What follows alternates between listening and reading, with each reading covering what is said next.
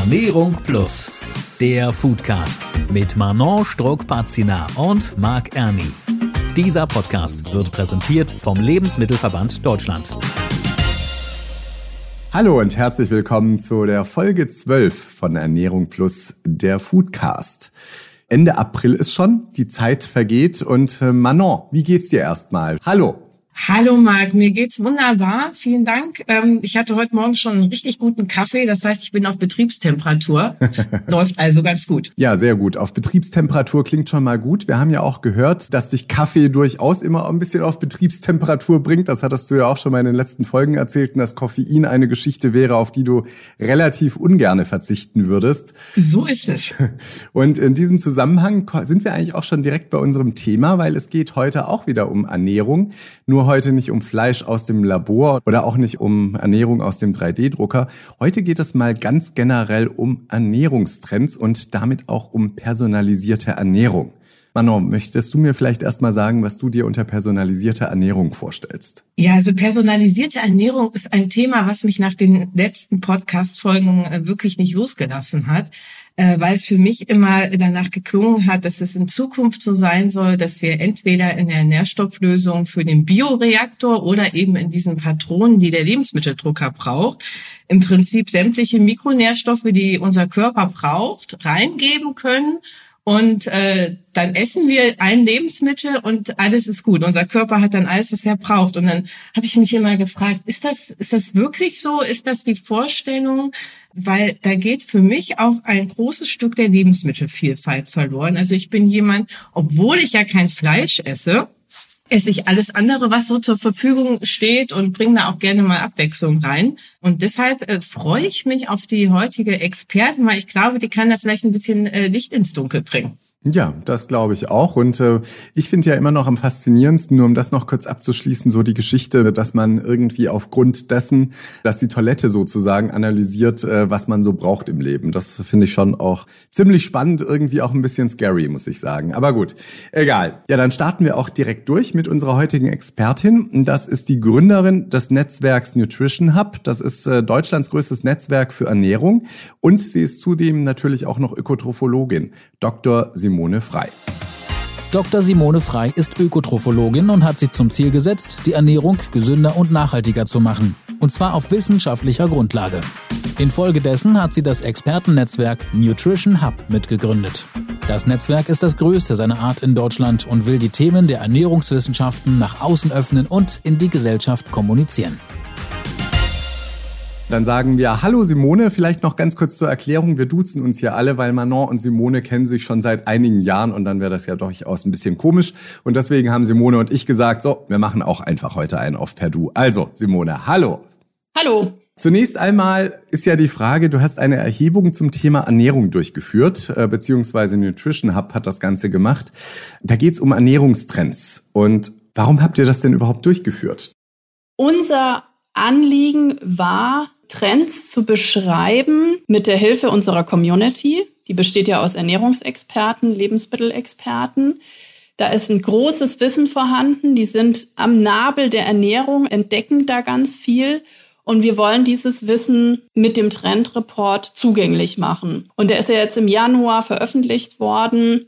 Und äh, das zum dritten Mal und dieses Jahr auch mit dem äh, Bundeszentrum für Ernährung in Kooperation. Und äh, das war der Hintergrund, dass wir gesagt haben, es gibt so viel Information über Ernährungstrends, aber die, die sich damit auskennen, die ganz tief da drin sind, die hat irgendwie noch keiner gefragt, welche Entwicklungen sie beobachten. Was habt ihr denn da alles abgefragt?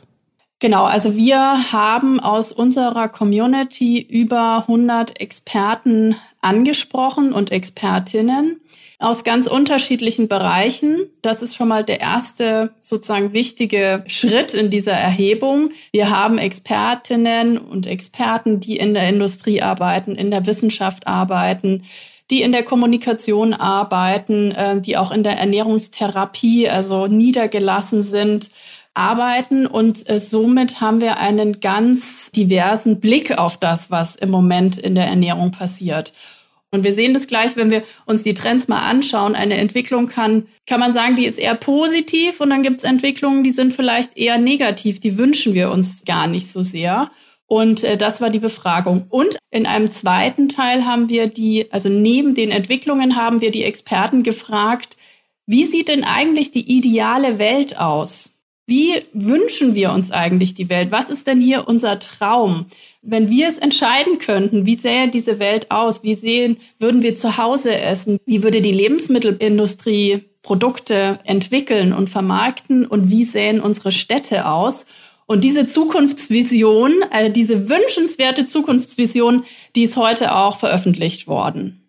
Ja, Simone, das klingt für mich total spannend, weil man das wirklich sehr selten hat, dass man diese Diversität in einer Umfrage hat, weil die unterschiedlichen Experten auch wirklich an unterschiedlichen Stellen arbeiten, mit den Verbrauchern, mit der Wirtschaft, mit der Wissenschaft. Und deshalb, was sind denn die Top drei auf die sich sozusagen alle einigen konnten oder wo die meisten sehen, dass das die Trends dieses Jahr sind? Also zuerst einmal unser Trendreport listet die zehn wichtigsten Trends. Wir haben insgesamt mehr identifiziert, aber haben die zehn wichtigsten rausgenommen und in dem Report werden diese Trends und Entwicklungen beschrieben. So, und äh, wenn man jetzt zehn Trends hat, dann denkt man sich, ja, die ersten drei, die muss ich mir sofort anschauen. Das können wir jetzt auch machen. Was ist der erste? Klimafreundliche und nachhaltige Ernährung. Also es geht um das Klima. Es geht darum, wie können wir die Erderwärmung mit unserer Ernährung ja, reduzieren oder möglichst gering halten. Wir wissen, dass 25 Prozent aller klimawirksamen äh, Emissionen aus dem Bereich der Lebensmittelherstellung und Ernährung kommen. An Platz zwei ist die vegane und pflanzenbasierte Ernährung. Das heißt, wir beobachten wahrscheinlich alle, dass, und Manon, du hast es gerade gesagt, du isst kein Fleisch, also diese Entwicklung weniger tierische Produkte zu essen, zu konsumieren. Und auf Platz drei ist die Digitalisierung in der Ernährungsberatung und in der Ernährungstherapie. Das heißt, wenn ich präventiv mich beraten lasse über zum Beispiel Apps, mich begleiten lasse, dann sehen wir da einen ganz, ganz starken Anstieg, aber zum Beispiel auch in der Ernährungstherapie bei übergewichtigen Patienten und Patientinnen. So, das sind die ersten drei Trends. Das Spannende ist ja aber, wenn man so eine Liste hat, dass man sich die anschaut, die auf den letzten drei Stellen stehen. Und dieses Jahr steht auf Platz 8 das Thema Ernährungsinformationen und Fehlinformationen. Da sehen wir also weiterhin eine Entwicklung, die ja schwieriger wird. Da könnte man sagen, das ist vielleicht eher eine Entwicklung, die wir uns nicht so sehr wünschen. Auf Platz 9 die betriebliche Gesundheitsförderung. Was machen Unternehmen für ihre Mitarbeiter, damit Mitarbeiter und Mitarbeiterinnen sich gesünder ernähren können und auf Platz 10 Ernährungsbildung in Kindergärten und Schulen. Ja, also ist ja erstmal spannend, dass äh, du das, sage ich mal, eher von hinten betrachtest, den kompletten Ernährungsreport. Du hattest ja jetzt auch unter Punkt 8 das Thema Fake News auf Social Media rund um die Themen Ernährung. Was können wir uns denn darunter vorstellen? Gibt es da irgendwas, was dir spontan einfällt? Was sind denn solche Mythen? Das ist ganz interessant, weil es hat sich ja extrem verändert, wie Verbraucher und Verbraucherinnen sich über das Thema Ernährung informieren. Was machen alle? Was machen wir selbst? Wir googeln. Wir haben eine Frage, wir googeln. Was machen andere oder ich auch? Ich folge Influencern auf Social Media. Das heißt, wir haben eine unglaublich tolle Entwicklung auf der einen Seite, dass wir über dieses Thema so einfach sprechen können, dass auch ja Foodblogs, Ernährungsblogs so einfach entstehen können und da so viele Menschen drüber sprechen können. Also wir haben durch die Digitalisierung, das Internet, haben wir da extrem viel erreicht. Die sozusagen eher schlechtere Seite davon ist, dass wir unglaublich viele Informationen haben und dadurch, dass jeder und jede darüber sprechen kann und vor allem auch Personen, die vielleicht die Wirkung einer bestimmten Ernährungsweise oder eines Lebensmittels nicht richtig oder fundiert einschätzen können, führt dann zu diesen Falschaussagen oder Mythen. Also nehmen wir mal einen Mythos. Es gibt ganz viele, wenn man Ernährungsmythen googelt, dann findet man da tausende von Einträgen. Aber Superfoods machen fit und heilen Krankheiten ist ein Mythos wo wahrscheinlich jeder Ernährungsexperte sagen wird, hm, das ist wahrscheinlich nicht so und kann auch zu Effekten führen, die wir vermeiden wollen, wenn jemand glaubt, ich esse das und dann heilt es eine Krankheit. Also es ist eigentlich ein widersprüchlicher Trend. Wir googeln und wollen sozusagen ganz schnell eine Antwort haben. Wir haben diese Frage und wir wollen ganz schnell die Antwort haben. Ein, zwei Sätze und weiter geht's. So auch auf sozialen Medien. Ich will das ganz einfach haben. Und auf der anderen Seite, und das zeigt sich auch in unserem Report, suchen Menschen seriöse Quellen. Sie wollen selbst informiert sein. Sie gehen ganz tief in die Themen hinein kommen dann zur Ernährungsberatung oder zur Therapeutin oder in eine Diskussion und wissen dann mehr als der Experte oder die Expertin selbst. Also die Erwachsenen bilden sich auf Social Media und die Kinder, hast du jetzt gerade gesagt, werden gebildet in der Kita und in der Schule. Also ich sage mal, ausgewogene Ernährung kann man vielleicht noch kommunizieren, aber Nachhaltigkeit, hast du ja eben gesagt, ist eigentlich so der Top-Trend. Da kommen wir ja gleich noch zu. Wie soll man das denn noch erklären? Also wo sind denn da die äh, Ansätze, wo die Experten sagen, so könnte es funktionieren, dass wir wirklich Kinder von klein auf dazu bringen, dass sie wissen, was sie konsumieren, was ihnen gut tut? Also wenn wir von der Ernährung in äh, Kindergärten und Schulen sprechen, dann geht es ja nicht per se darum, was da auf den Tellern liegt. Das Spannende ist, dass Kinder dort erleben, in der Gemeinschaft mit ihren Freunden und Freundinnen zu essen und sich mit dem Essen auseinanderzusetzen. Und ich selbst als Mutter erlebe, dass der Kindergarten bei meiner Tochter einen sehr, sehr großen Einfluss hat darauf, was sie probiert, wie offen sie ist für neue Speisen.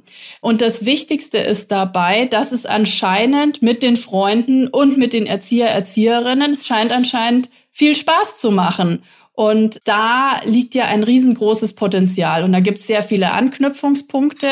In unserem Report geht es vor allem darum, dass erst einmal sichergestellt wird, und das passiert immer, immer häufiger in den Kindergärten und Schulen, dass die Qualitätsstandards verbessert werden. Das heißt, äh, dass externe Organisationen zum Beispiel Projekte wie die Kantine Zukunft in die Kindergärten oder Schulen gehen, sich dort anschauen, welche Gerichte sind geplant, wie kann man einzelne Lebensmittel austauschen, die klimafreundlicher sind, zum Beispiel, wie oft kommt Fleisch auf dem Speiseplan vor, wie viele Milchprodukte, also diesen Spagat hinzubekommen zwischen, es ist gesund für die Kinder und die bekommen alle Nährstoffe, die sie brauchen. Und gleichzeitig stellen wir auch sicher, dass unser Planet gesund gehalten wird.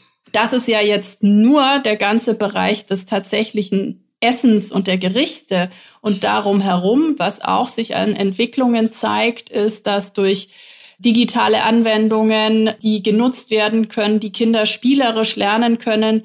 Dieses Lebensmittel kommt mit dem Flugzeug zu uns nach Deutschland. Das ist nicht so gut für das Klima. Und ich sehe bei meiner Tochter, die sechs ist, sie nimmt das wahr und fragt mich auch da, ist das jetzt gesund oder ist das gut für die Umwelt oder schlecht für die Umwelt? Also ich glaube, wir dürfen das nicht unterschätzen und vor allem das große Potenzial liegt meiner Meinung nach darin, dass es spielerisch vermittelt wird und dass das ganz viel Spaß machen kann. Mhm. Gut, ja, wir haben ja schon gehört, hier im Ernährungsreport geht es ja eben einfach um mehr Nachhaltigkeit und eben auch dem Trend zur veganen und pflanzlichen Ernährung. Da sind wir jetzt dann wieder eher bei den ersten Punkten. Warum ist das denn deiner Meinung gerade in den letzten Jahren immer größeres Thema und was hat sich da vielleicht auch ganz grundsätzlich an unserem Verhalten geändert? Was ja eben auch, wie du gerade mit der Kita schon erzählt hast, dass es da ja auch ein Thema ist, woher das Essen kommt und ähm, dass es eben darum geht, dass das Ganze auch nachhaltig ist. Ja, also prinzipiell ist es ja so, dass wir uns inmitten eines großen Wandels befinden. In den 80ern war man entweder Veganer oder Vegetarier oder halt auch nicht. Und davon kommen wir aber gerade weg. Also es wird weniger extrem und es ist in Ordnung zu sagen, ich esse einmal die Woche nur Fleisch oder einmal im Monat. Wie komme ich da drauf? Das sieht man an den Zahlen der Personen, die im Januar kein Fleisch essen oder keine ähm, tierischen Produkte, der Veganuary. Und die Zahl der Personen, die da mitmachen, nimmt zu. Und so hat man auch das Gefühl dann, ich kann diese Umstellung ganz einfach machen. Denn ganz oft, was wir ja sehen bei Verhaltensänderungen, ist, dass wir Angst haben. Wir haben Angst, oh, meine tollen Gewohnheiten und ich liebe doch das Essen und das. Wie soll ich das denn schaffen? Und alles, was uns hier das ermöglicht, ohne dass wir Angst haben müssen, etwas auf zu geben, das ist da hilfreich und das hat meiner Meinung nach, also zuerst war die Wissenschaft da, dann kamen Bewegungen, dann kam Social Media und dann sozusagen so ein einfacher Umstieg, das hat das so angetrieben oder treibt es immer noch an. Also ich denke, was ja auch dazu beigetragen hat, dass es einfacher geworden ist, sich vegan zu ernähren oder mehr pflanzenbasiert zu ernähren, ist ja auch das Lebensmittelangebot. Also die Lebensmittelproduzenten sehen ja auch die Trends und den Wunsch der Verbraucher und bereiten dann das äh, entsprechende vielfältige Angebot auf. Aber also wenn man in Berlin lebt, dann lebt man ja auch manchmal in so einer Blase. Also hier hat man ja wirklich das Gefühl, wenn man rausgeht, Restaurants, Essen to go, man bekommt wirklich alles, was man sich so vorstellen kann. Aber wie ist das denn außerhalb der äh, Großstadt, wenn man jetzt auf dem Land ist? Sind diese Trends da wirklich auch schon so angekommen? Wenn ich unterwegs bin und im Januar ähm, in Österreich in den Bergen zum Beispiel, da war ich und wenn ich unterwegs bin, schaue ich mir die Welt um mich herum an. Ich schaue in Cafés ganz genau, was gibt es dort für ein Angebot. Ich schaue auf die Speisekarten, was steht da geschrieben. Und man sieht auch überall dort die ersten Anzeichen, dass die Nachfrage steigt. Ich war auf einer Alm zum Mittagessen in Österreich und die erste Seite war, unsere Produkte sind regional, saisonal, direkt hier von den Landwirten, ähm, die hier ansässig sind. Wir verbinden Zukunft mit traditionellen Speisen. Da war ich schon sehr überrascht, als ich da saß und das gelesen habe, weil das hätte ich nicht erwartet.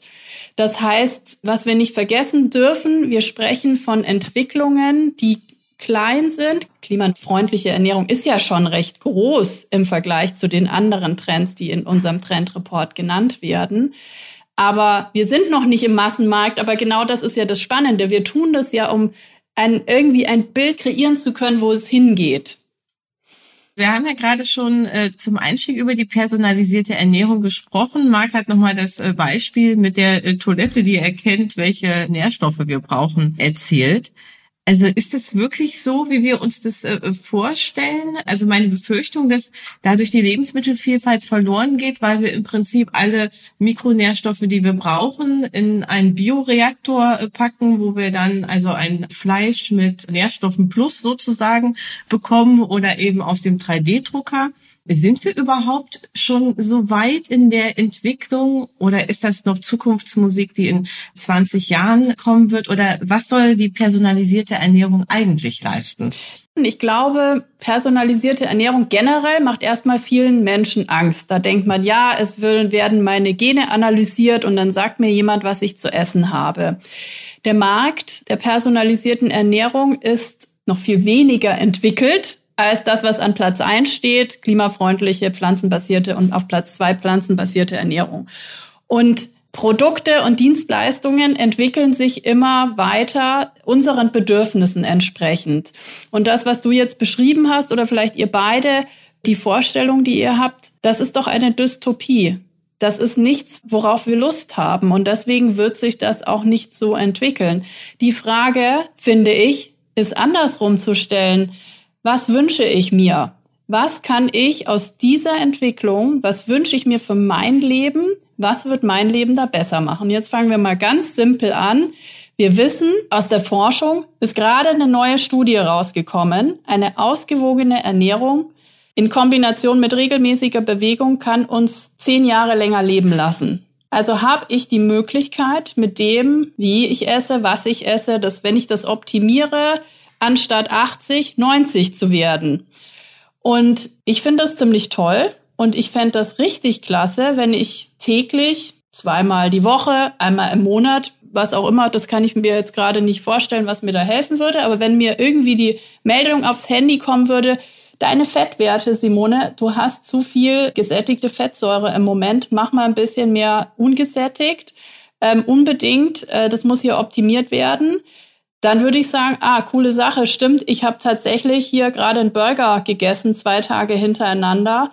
Super, das zu wissen. Also die Vorstellung, dass wenn ich mal meine Woche angucke, von Montag bis Freitag ist alles durchgetaktet. Wenn ich da einen digitalen Assistenten hätte, der mir Rezeptvorschläge macht, der mir sagt, wo ich es einkaufe, es kommt vielleicht gleich geliefert oder mir noch sagt, heute bitte mittags da und dort essen oder im Supermarkt das Convenience-Produkt kaufen, muss ich sagen, finde ich das unter der Woche einen Traum. Denn unter der Woche habe ich nicht so viel Zeit, mich damit auseinanderzusetzen, was ich einkaufen möchte und vor allem, was ich koche und was wir als Familie essen. Und am Wochenende gibt's nichts Schöneres, als dieses Ding in die Ecke zu werfen Digital Detox mache ich jetzt auch schon. Telefon und digitale Produkte werden nicht genutzt. Und wir kochen gemeinsam, wir kaufen ein, wir nehmen uns Zeit dafür. Auch da, das ist genau das Thema wieder der Widersprüchlichkeiten. Und sie sind am Ende keine. Es geht darum, wie schön kann das sein? Was sind hier die positiven Entwicklungen? Und wenn es so wäre, ich wäre sofort dabei. Es gibt ja die Angebote auch schon. Die Schwierigkeit ist, wie zum Beispiel mit der Toilette, das ist nicht invasiv. Ich muss mein Verhalten nicht ändern. Ja, ich mache es jeden Morgen sowieso. Wenn das massentauglich wird, dann sind wir da irgendwo angekommen. Im Moment fehlt uns noch die Technologie und ein Preispunkt, so dass wir damit in den Massenmarkt kommen. So, also das heißt zurück zum Anfang.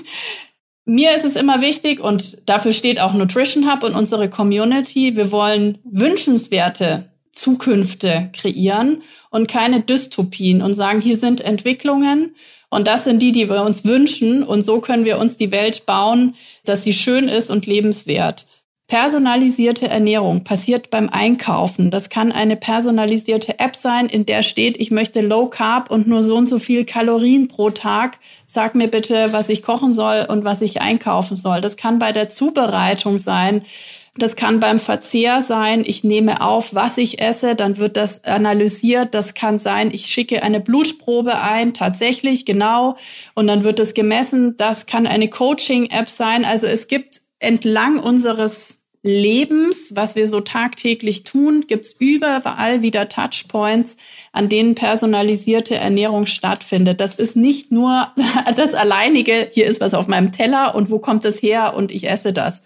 Das ist das eine. Und das andere ist, erstmals auch zu verstehen, was sind denn überhaupt Daten, die in die Personalisierung einfließen. Ja, ganz, ganz oben, das sind so ganz simple Daten wie Lebensmittelpräferenzen, eben vegan oder nicht vegan, Aktivität, dann ist die nächste Stufe BMI, Größe, Gewicht, das kann einfließen. Nächste Stufe ist Blutparameter, Cholesterinspiegel, Blutdruck. Nächste Stufe ist das Metabolom. Und dann die nächste Stufe ist die Epigenetik. Und mit jeder Stufe nimmt der Grad der Individualisierung zu. Dann kommt die Genetik und dann kommt das Mikrobiom.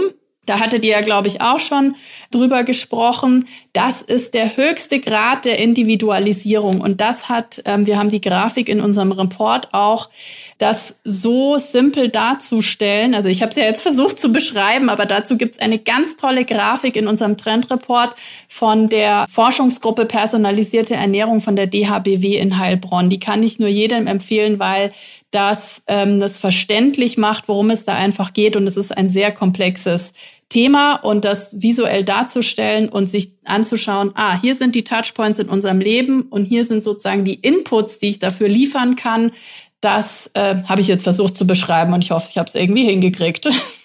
Das klingt für mich danach, als wenn das so ein Thema wäre, dass sich die Experten auch wünschen, dass es äh, sozusagen in der Zukunft äh, weiter vorangetrieben wird.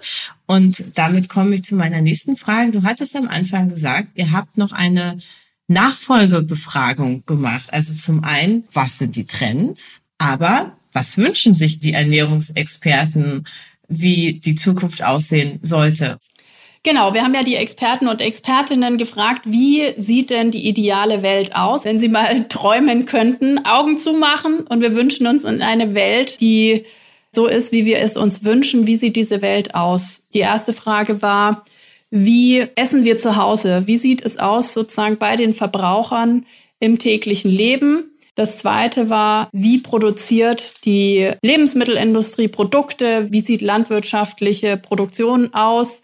Und der dritte Bereich sind die Städte. Was passiert in Städten? Wie werden Städte aussehen? Also Stichwort Vertical Farming oder Stadtfarmen.